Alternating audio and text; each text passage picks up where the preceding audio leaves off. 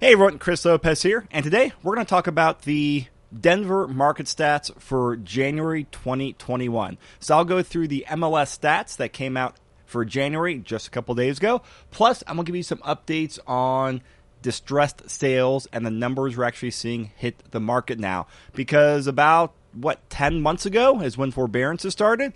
So I'll give you an update on that. So, starting off with the numbers from a high level overview, not much has changed. We are still in an extremely low inventory. So, in January 21, we had about we had 2,316 active listings at the end of the month. So that is single family property, so homes, condos, and townhomes. So that is off 53% from January of 2020, which was just below 5,000 properties.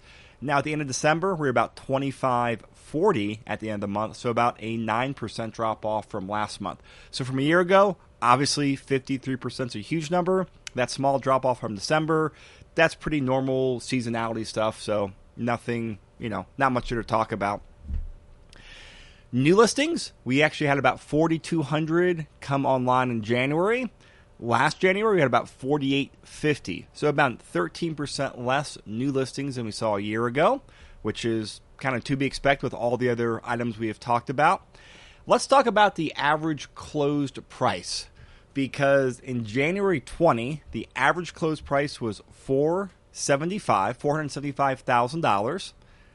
In January 21, we're at 550,000. That's a $75,000 increase uh, from last year, or just over close to 16% increase.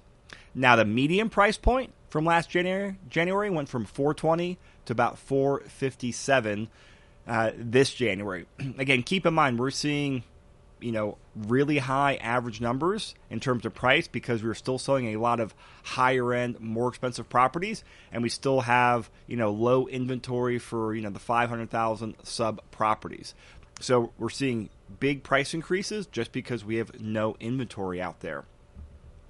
The other data all kind of fits in the line with what we've talked about in the past.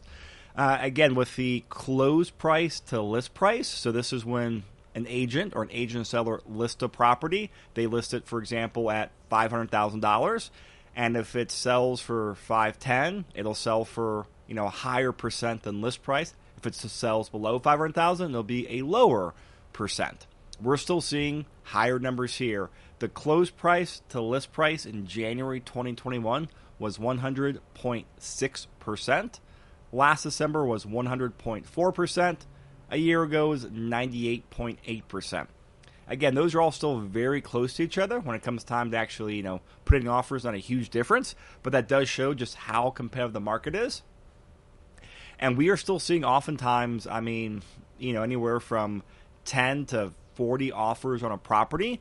And it's not uncommon for a property to be going above list price if it's marketed well, priced well, you know, 20 to sometimes 70 grand, if not higher, over list price. Now, I know those numbers sound very daunting, and they are. It's a very, very competitive market out there right now. But one thing we're actually talking about at uh, a team meeting last week, as we every two weeks we have a team meeting, we discuss the market, transactions, pipeline, just everything we have going on.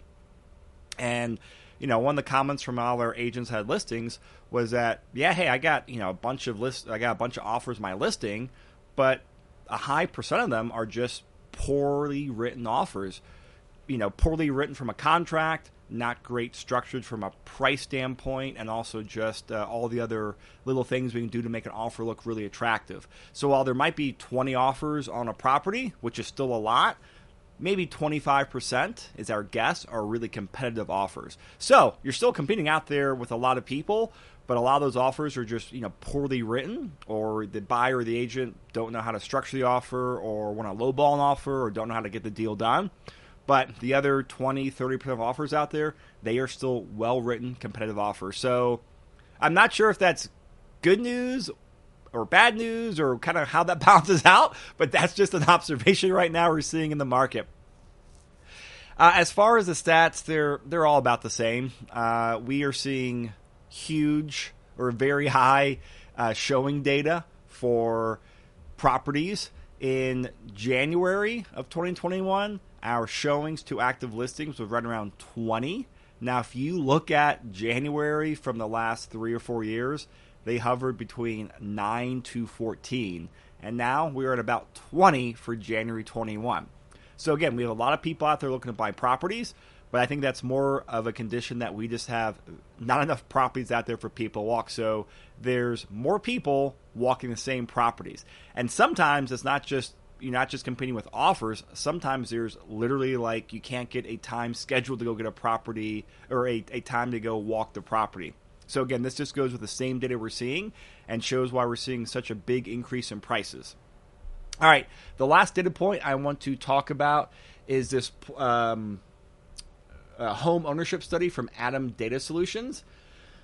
So it's showing distress sales dropped to a 15 year low of 7.8% of all U.S. single family and condo sales in 2020. The average home ownership tenure rose to an all time high of 8.33 years. Both of these records worsen with their inventory change. Again, this just kind of goes goes with everything else we're saying. On another note here, this is for specifically for the Denver metro market in December 2010, so about 11 years ago now, Denver closed on 1,032 distressed homes. That represented 36% of all closings. This past December, so December 2020, we only closed on 11 distressed properties, 11 as in 1 1, which represents 0.2% of all closings. Of those 11, five were bank owned, three were foreclosures, and three were short sales.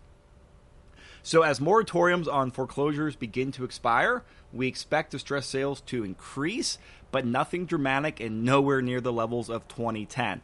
Now, in pre- a previous podcast, I did a really good interview with Joe Massey on some data he extrapolated from the national level and went across the uh, Colorado, uh, you know, their Colorado portfolio.